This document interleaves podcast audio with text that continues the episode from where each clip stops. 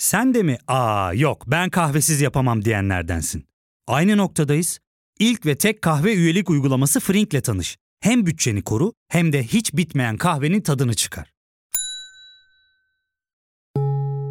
Yakınlarından terapinin onlara ne kadar iyi geldiğini dinlesen de kendin için bir şeylere başlamak zor geliyor olabilir. Ya da sevdiklerine yardım etmeye istekliyken kendi ihtiyaçlarını görebilmek. Hayvel, uzman psikologlarıyla kendi ihtiyaçlarını bulmanda sana destek olacak. Terapi yolculuğuna başlamak için detaylı bilgi bölümün açıklamalarında. Şimdi yabancı yatırımcı açısından, Türkiye borç veren açısından buraya baktığı zaman parasını geri alabileceğine dair güvenceyi hissedeceği gelir yaratan alanlara para aktarılıyor mu? Hayır. Peki uluslararası rezervimiz yerinde duruyor mu? Hayır. Yerinde durmayı bırakın eksi düzeye düşmüş vaziyette.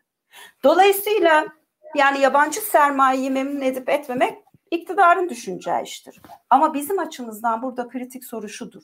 O 128 milyar dolar bu halkın parasıdır. Nereye gittiğinin hesabını sormak da hepimizin demokratik sorumluluğudur. Ancak o zaman güven tesis edilebilir ekonomide. Nereye harcandığını bilirsek, paranın nereye gittiği şeffaf biçimde açıklanırsa. Şimdi o yüzden biz ısrarla bu soruyu soruyoruz.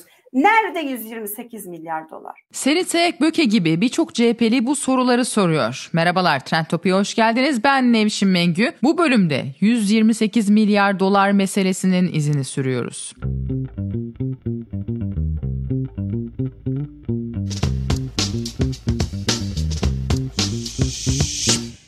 Türkiye siyasetinde gündem her şey. Biz vatandaşlar tabii gündemi takip edelim derken başımız dönüyor da gündemi belirleyen siyasete de yön vermiş oluyor. İktidarın gündemi belirleme gücü yüksek. Erdoğan iyi bir konuşmacı, iktidarın medya gücü fazla. Ne var ki muhalefet uzun bir aradan sonra kendi başlattığı bir kampanya ile gündemi değiştirmeyi başardı. CHP başta olmak üzere diğer muhalefet partileri aslında birkaç aydır bu soruyu iktidara sormaya devam ediyor. 128 milyar doların akıbeti Berat Albayrak'ın istifasına kadar gidiyor. CHP Grup Başkan Vekili Özgür Özel İsmail Küçükkaya'ya anlatmış. Birincisi Berat Albayrak'ın gitmesinin sebebi bu 128 milyar meselesinin Recep Tayyip Erdoğan tarafından öğrenilmesidir. Şimdi hiç eğip bükmeyelim. Ankara'da herkes biliyor yani. Herkes biliyor ki bir gün Naci Abal e, saraya çıktı. Köşke diyecektim ağız alışkanlığı. Bir gün Naci Albay saraya çıktı. Recep Tayyip Erdoğan'la görüştü ve dedi ki sürdüremeyiz, sürdüremezsiniz. Hani bunu yapabilene plaket verirler. Olumlu yönde değil de. Evet. Olacak şey değil. Hani kur düşer faiz çıkar, faiz düşer kur çıkar. Hepsi birden çıkıyor. Yani hani meşhur bir hikaye var ya. Bütün hayvanlar aynı yöne koşuyorsa ormanda yangın vardır. Yanıyor memleket yani. Bunu anlatmış. Ve demiş ki sürekli siz faizi e, faizi sebep değil, sonuç değil, sebeptir dediniz diye. Ve siz sürekli tabii onu da damat Albayrak gelip söylüyor sürekli.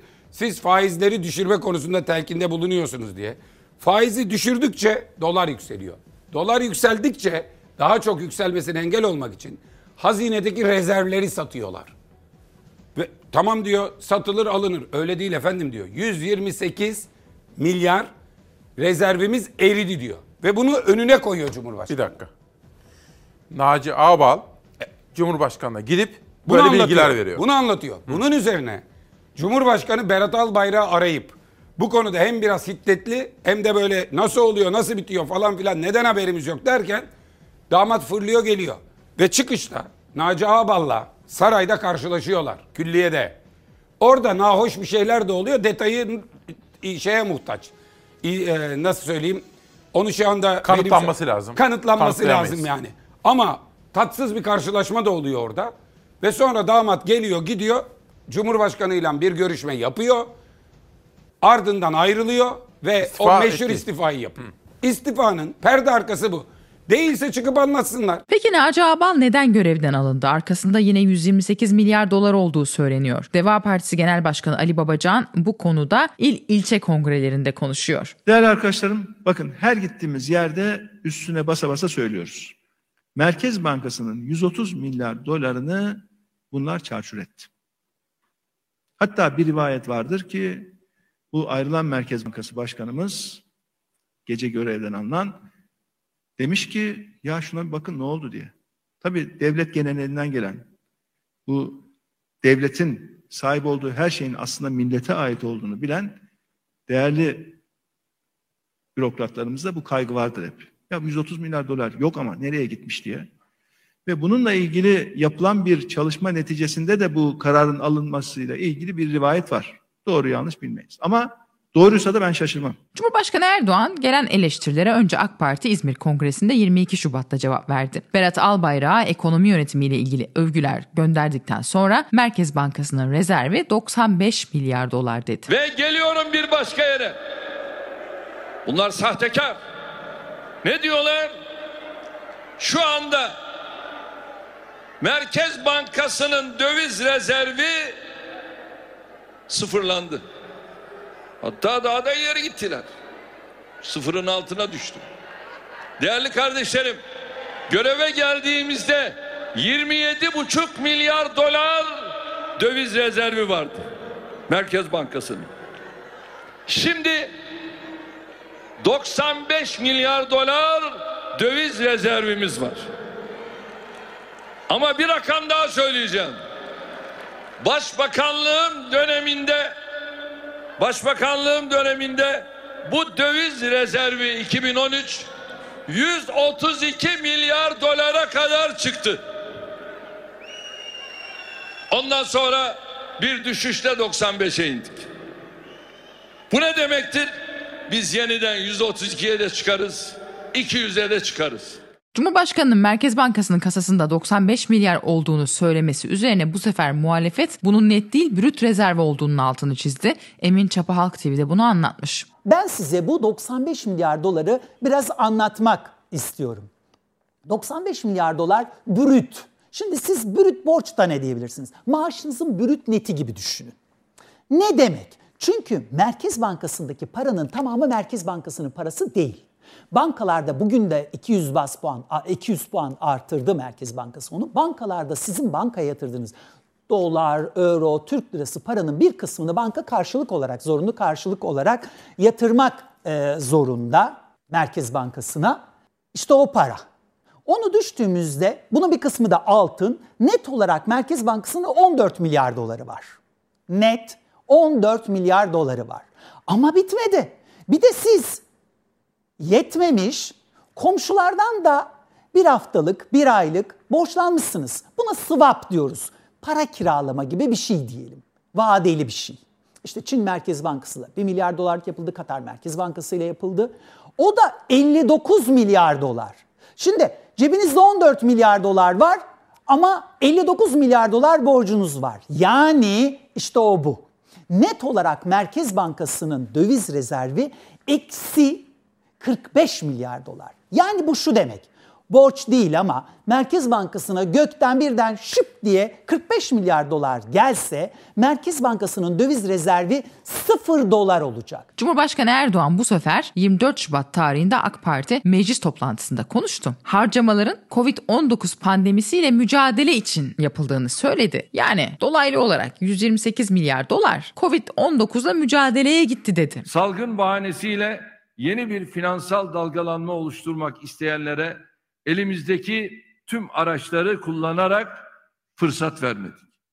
Kılıçdaroğlu'nun sürekli sorup durduğu dövizlerin önemli bir bölümü işte bu mücadelede kullanılmıştır. Hamdolsun bu sayede kuru ve faizi çok yükseklere taşıyarak toplumsal kargaşa peşinde olanların oyunlarını da bozduk. Aile ve Çalışma Bakanlığı'nın verilerine göre Covid-19 pandemisi sebebiyle harcanan para toplamda yaklaşık 60 milyar lira ve bunun sadece 6.4 milyar lirası hazine tarafından karşılanmış. 44.2 milyar lira işsizlik fonundan, 2.1 milyar lira da hükümetin açtığı bağış kampanyasından toplanmış. 2 Mart'ta grup toplantısında bu 128 milyar dolar meselesini CHP lideri Kemal Kılıçdaroğlu tekrar gündemine aldı. 128 milyar dolar. Tüyü bitmemiş yetimin hakkı yenmiştir. 128 milyar dolar. Bunu uzun süredir dile getiriyorum. Genel kurulda da Türkiye Büyük Millet Meclisi'nde de dile getirildi. Sorduk. Erdoğan şu cevabı veriyor en son 24 Şubat'ta Bir süredir maruz kaldığımız ekonomik tuzaklarla mücadele ederken salgın bahanesiyle yeni bir finansal dalgalanma oluşturmak isteyenlere elimizdeki tüm araçları kullanarak fırsat vermedik. Güzel. İtirazım yok. Elindeki tüm araçları kullan, fırsat verme. Kılıçdaroğlu'nun sürekli sorduğu dövizlerin önemli bir bölümü işte bu mücadele için kullanılmıştır. Yani salgın bahanesiyle bizi zora sokacaklardı, zora sokulmasın diye biz bu 128 milyar doları kullandık. Bu sayede kuru ve faizi çok yükseklere taşıyarak toplumsal kargaşa peşinde olanların oyununu bozduk. Gayet güzel.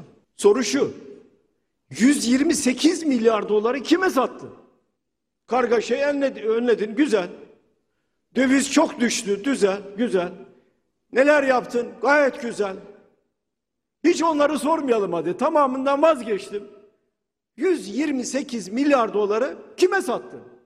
Kimlere sattın? Peki değerli arkadaşlarım. Farz edelim ki Merkez Bankası döviz satıyor. Satar tabii. O zaman ilgili kurumlardan yetki almak zorundadır. İlgili kurum yani Merkez Bankası'nın içindeki ilgili kurumdan yetki almak zorundadır. Erdoğan'a beş tane soru soruyorum. Kimin adına soruyorum? Tüy bitmemiş yetim adına soruyorum. Çiftçi adına soruyorum. Emekli adına soruyorum. Esnaf adına soruyorum. Aylardır dükkanını kapatan, gelir elde edemeyen esnaf için soruyorum. Bu satış hangi yöntemle yapıldı?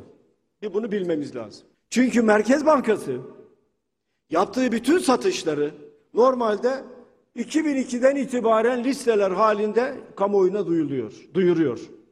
2002 Ocak, efendim 2005 Şubat neyse bunların her birisi liste halinde. Kocaman bir liste var. Orada duyuru.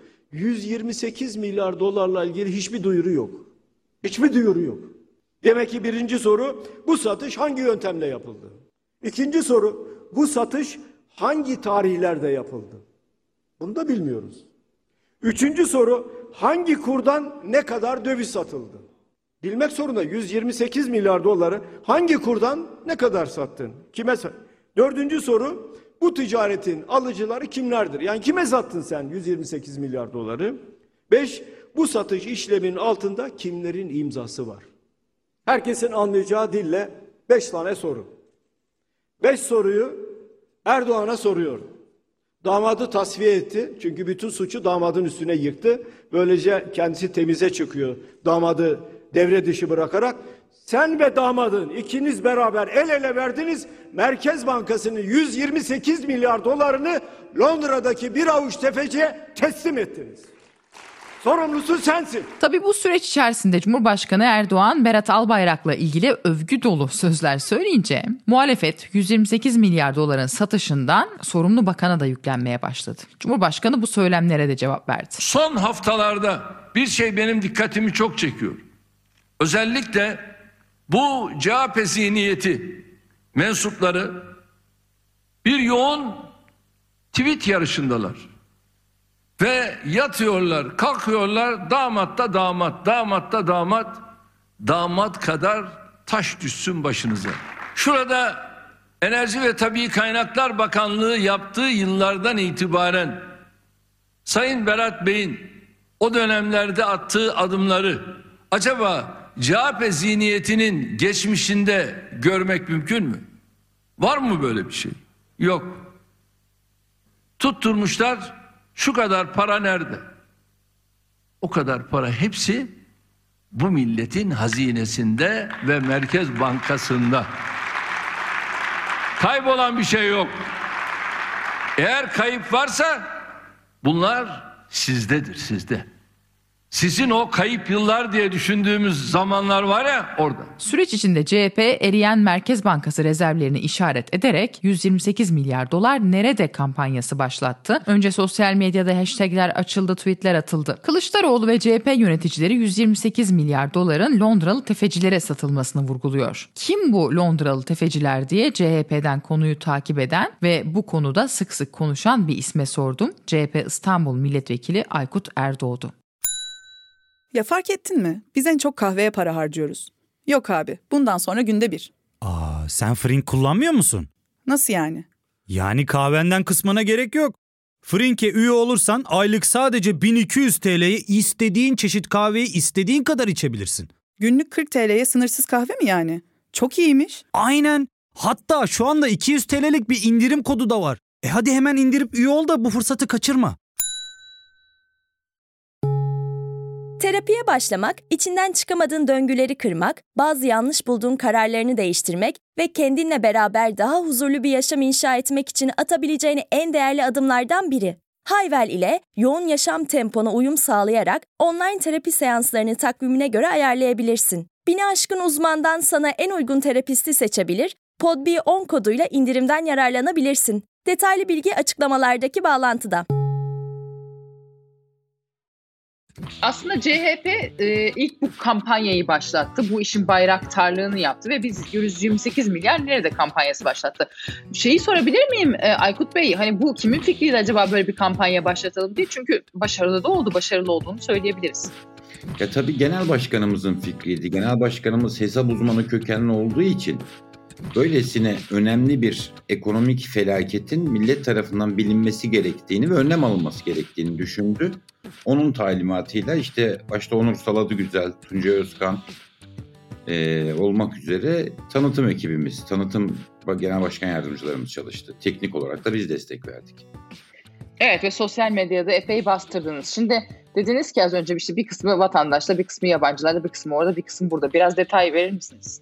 Şimdi şöyle Merkez Bankası dediğiniz Türkiye'nin aslında makro kasası demek. Merkez Bankası zor günler için döviz rezervi biriktirir. Genelde rezervlerin miktarı da bir yıllık borcunuzun bir buçuk katı olursa iyi olur. Ama en az bir kat olması beklenir.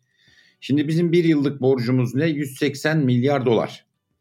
Üzerine bir de cari açığı koyun o yıl finanse etmeniz gereken. Yaklaşık 20-30 milyar da ona derseniz 200-210 milyar dolar bizim rezervimiz olması gerekirken şu an bizim yaklaşık rezervimiz eksi 50 milyar dolara indi.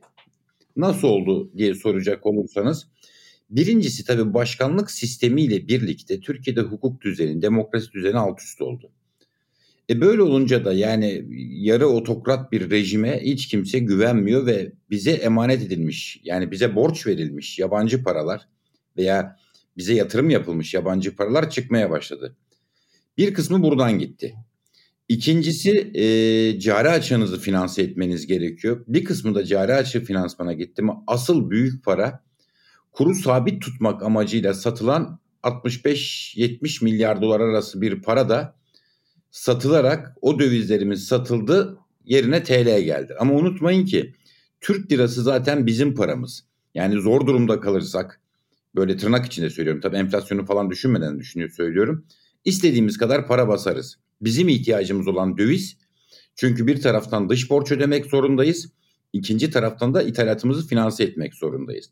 Şu an itibariyle elimizde döviz kalmadığı gibi yaklaşık swap yükümlülüklerimizde koyduğunuzda 50 milyar dolar da açıktayız ödememiz gerekiyor. Şimdi peki bunun siz asıl diyorsunuz ki kimlere satıldığı yani Hı-hı. yabancı da kime sattınız hangi fiyattan sattınız? Evet. Bu ne demek? Bunu açmak herhalde en önemlisi. Şimdi normalde Merkez Bankası böyle diğer bankalar gibi piyasaya kolay kolay girip döviz satmaz. Satarsa da bunun açık olarak ihalesini açar ve oraya bankalar teklif verir.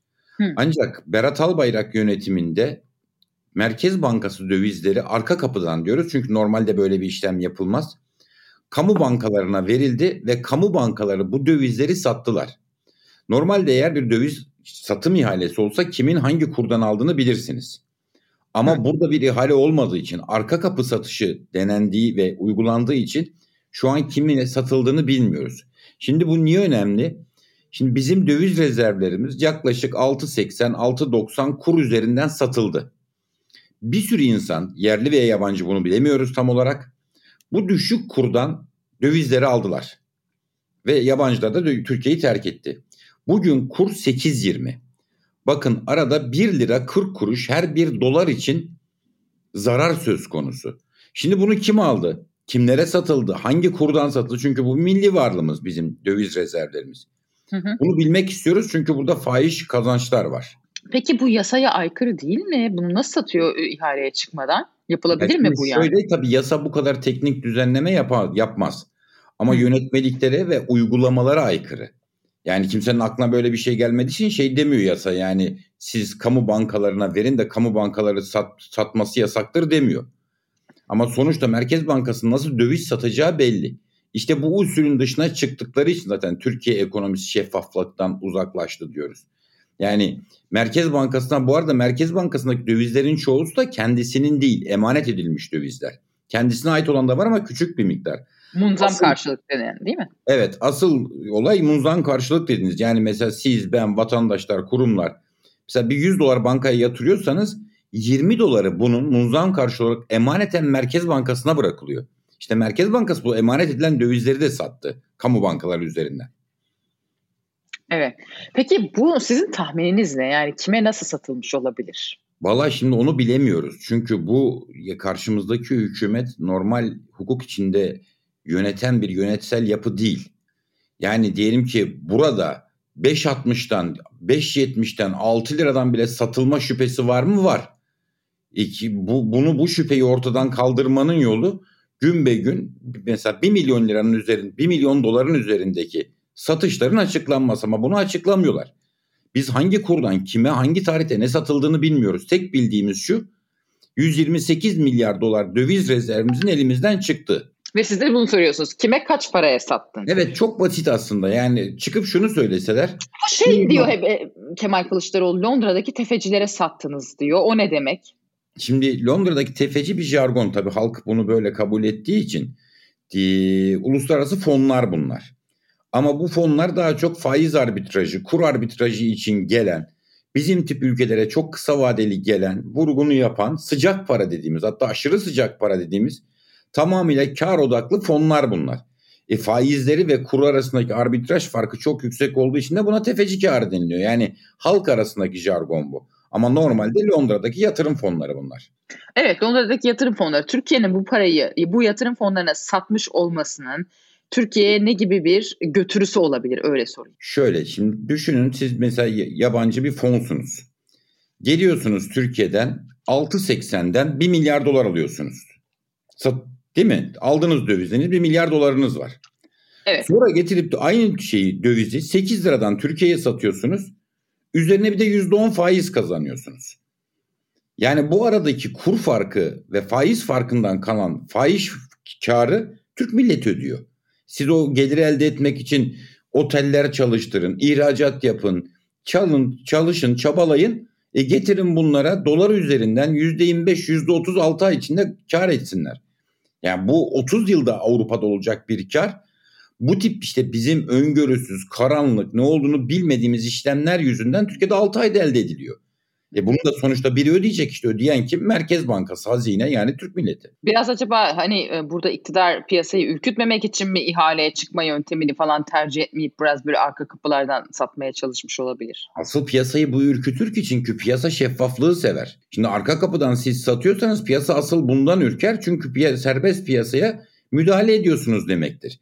Şimdi 6.80 6.90'da kuru tutmak için siz 70 milyar dolar satıyorsunuz. Bütün paranız gidiyor. Bu arada faiz de %7 %8'e indirmişsiniz. Sonra faiziniz %19'a geliyor.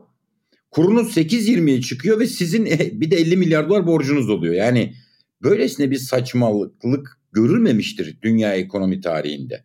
Şu an %19 faiz var. 8.20 kurumuz var. Şundan 8-9 ay önce, bir yıl önce bizim kurumuz 6.80'di. Faizimiz de 8.10'du. Oysa ki piyasada kontrollü en azından müdahale de kontrollü ve şeffaf olsaydı bugün %19 kurla Türk lirasının 6 lira olması beklenirdi.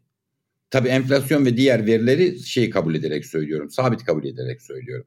Ama şu an bizim 8.20. Fakirleştik ve elimizdeki dövizler çıktı. Muhalefetin kampanyası ses getirdi. 128 milyar dolarla birlikte eski Hazine ve Maliye Bakanı Berat Albayrak'ın nerede olduğu sorusu da gündeme geldi. Sosyal medya veriz damat capsleriyle doldu taştı. Berat Albayrak nerede? Instagram'dan istifa ettiğinden beri net olarak bilmiyoruz. Cumhurbaşkanı ile barıştığı, kabineye belki de Cumhurbaşkanı yardımcısı olarak döneceği yönünde haberler var ama kim bilir tabii bunların hepsi söylendi. Ne var ki muhalefet bu kampanyayla iktidarı anlaşılan zayıf karnından vurdu. Erdoğan biraz önce de dinlediniz. 128 milyar dolar milletin hazinesinde Merkez Bankası'nda diyor. Bu paranın bir yere gittiği yok yine milletin kasasında diyor. Madem öyleyse diyen Aykut Erdoğdu'nun bir önerisi var. Cumhurbaşkanı Erdoğan diyor ki böyle diyorlar ama diyor o bir, bir, bir şeyin bir yere gittiği yok. O para şekil değiştirdi. Yani dolar değil işte altın TL ama yine milletin kasasında diyor. Şimdi Sayın Erdoğan'a şunu söylemek lazım. Madem şekil değiştirdi bir daha değiştirsin. Hadi şu 128 milyar doları piyasasına almaya kalkın. Bakın kur 12 lira mı oluyor 15 lira mı? Ya şekil değiştirdi dediği şu. Sizin elinizde TL'niz var. Döviziniz yok. Size döviz lazım. Siz bu şeyi rezerv yerine koymak için piyasaya çıkıp döviz aldıkça şu gün zaten uçmuş olan kur roketleyecek demektir. Yani bundan saçma bir şey olamaz. Mesela bunlar böyle muhasebe ilkesiyle anlatmaya çalışıyorlar. Mesela bir milyonluk malınız var sizin değil mi? Hı hı. Siz bu bir milyonluk malı 100 bin lira peşin 900 bin lira senetle aldınız. Ama senedini tahsil edemiyorsunuz. Olur mu canım biz bir milyona sattık diyebilir misiniz yani?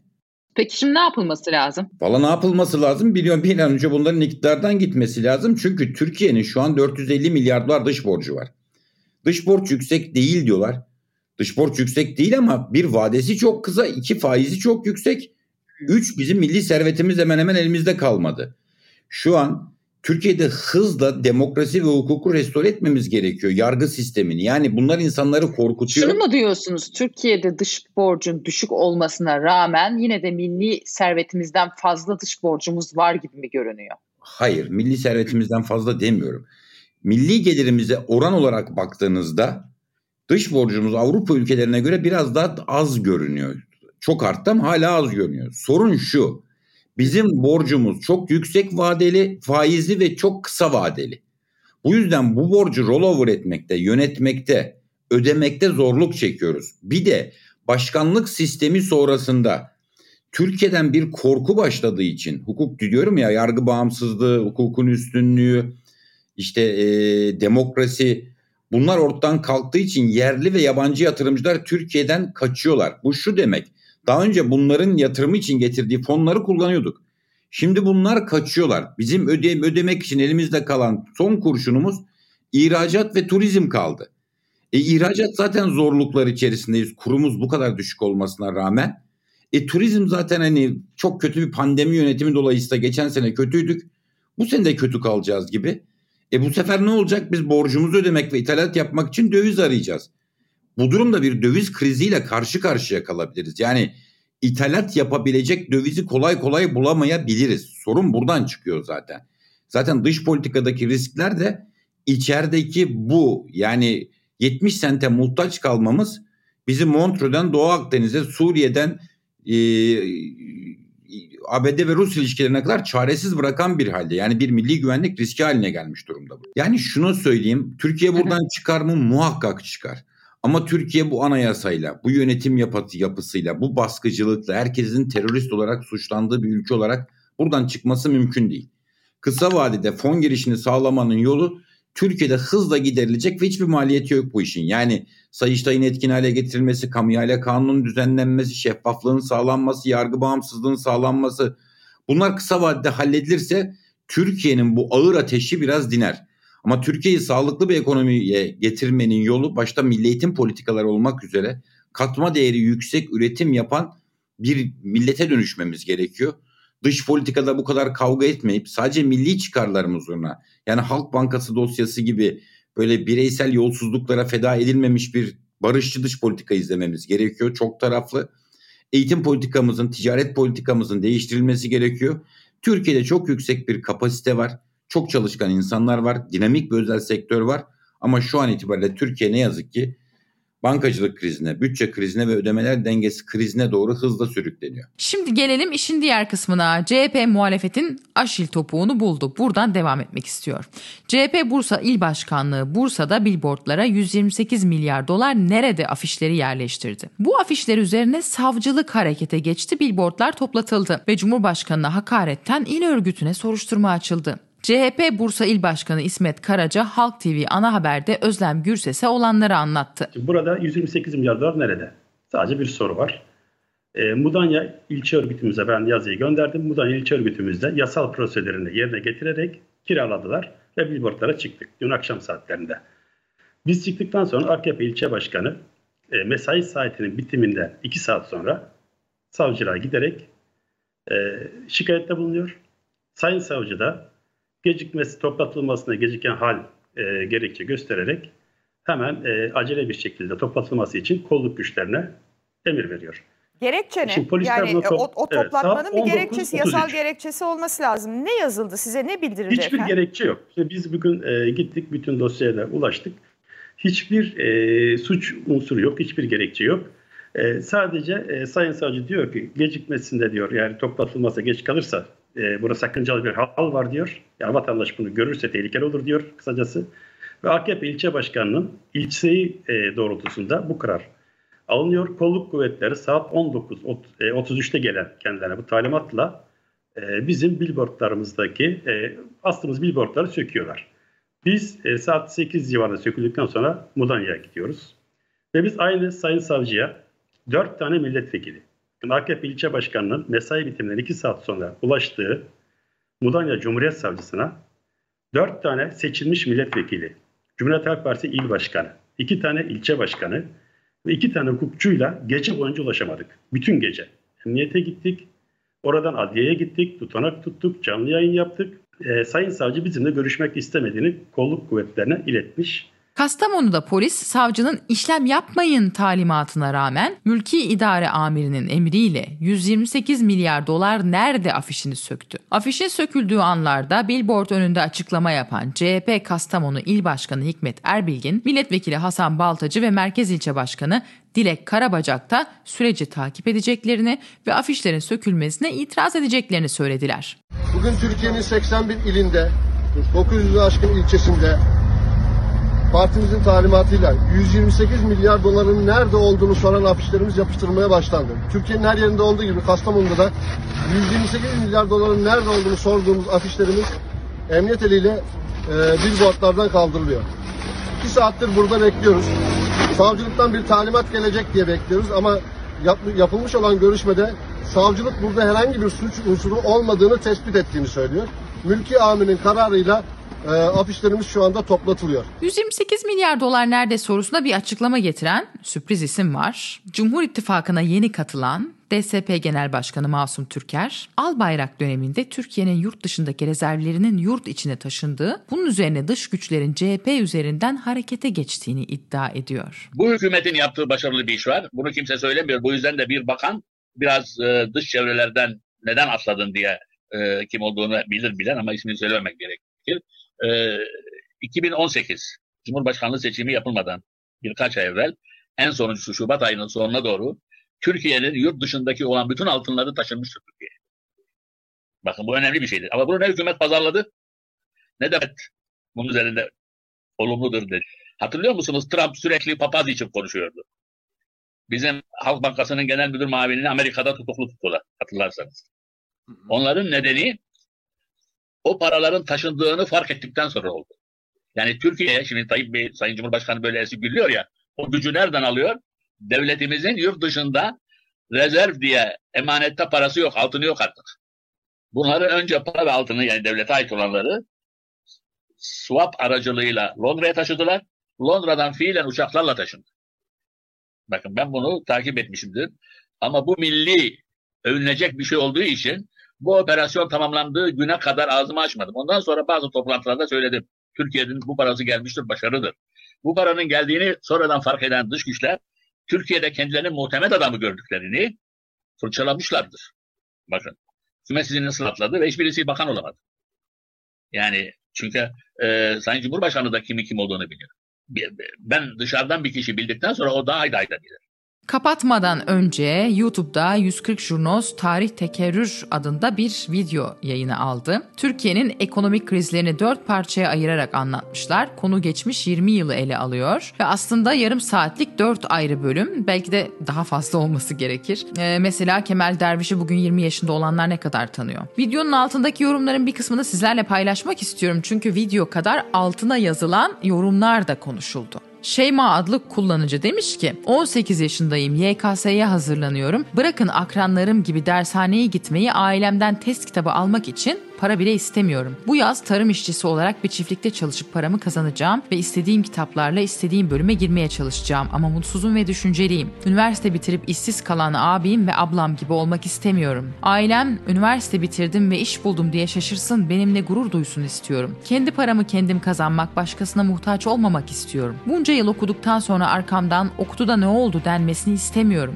Ultra lüks hayallerim yok. Ben bir Türk genci olarak bu ülkede hak ettiğim gibi yaşamak istiyorum. Sadece bu. Athena isimli bir başka kullanıcı o da şöyle yazmış. 19 yaşındayım, üniversite sınavına hazırlanıyorum ve şunun farkındayım. Ben bu ülkede boğaz içine de girsem, ODTÜ'ye veya herhangi iyi bir üniversiteye de girsem önümde kapkaranlık bir gelecek var. İşsiz olmak için okuyoruz. Milyonlarca genç olarak bunu bilerek o masaya oturduğumda kaç kere nefes alamayıp hiçbir şey yapmadan, yapamadan kalktığımı hatırlıyorum. Ve bu psikolojiyle yaşamak bir yerden sonra canıma tak edecek biliyorum. Yine de umuyorum ki daha da mahvolmadan toparlayabiliriz. Çünkü kaçıp gitmek de kolay değil. Kaçınca düzeleceği de kesin değil. Atatürk'ün bize bıraktığı güzel bir ülke vardı. Belki onu geri getiririz hayaliyle her gün umut aşılamaya çalışıyorum. Bir de Zeliha isimli kullanıcının yazdıklarını aktarayım. 28 yaşındayım, günde 14 saat çalışıyorum. 6 saat uyuyabiliyorsam uyuyorum. Geri kalan 4 saatin zaten 2 saati yolda. Sıfır hayatım var ve sosyal medyada sürekli gezen, eğlenen, paraya para demeden yaşayan insanları yahut yurt dışında yaşayan insanları görünce sövesim geliyor. Babam 60 yaşında ve sabah 7'de çıkıyor evden, gece 11-12 gibi eve geliyor. Ben ne babama ne de anneme çalışmayın, ben size bakarım diyemiyorum. Bir tane hayatımız var, bir tane ve giden hiçbir zamanı geriye getiremiyoruz. Bırak ailemi kendime yetemiyorum. Ben bu ülkeyi hep beraber kalkındıracağız diyerek okumaya teşvik edilerek okudum. Hani nerede? Biz bu ülkenin evlatları değil miyiz? O kadar yorgunum, bıkkınım ki. Alın sizin olsun gözünüz neydeyse ama şu karanlıklı, kasvetli hava dağılsın. Çok yoruldum, ne olur yeter. Bunun gibi çok yorum girilmiş. Toplamda 20 binin üzerinde yorum yapılmış. Evet kapatıyoruz. Bu 128 milyar meselesi daha çok su kaldırır. Hele de pahalılığın bu kadar arttığı, işsizliğin insanları gün geçtikçe daha fazla umutsuzluğa sevk ettiği bu dönemde. Trend Topi'yi Podbi Medya ile hazırlıyoruz. Bir sonraki bölümde görüşmek üzere.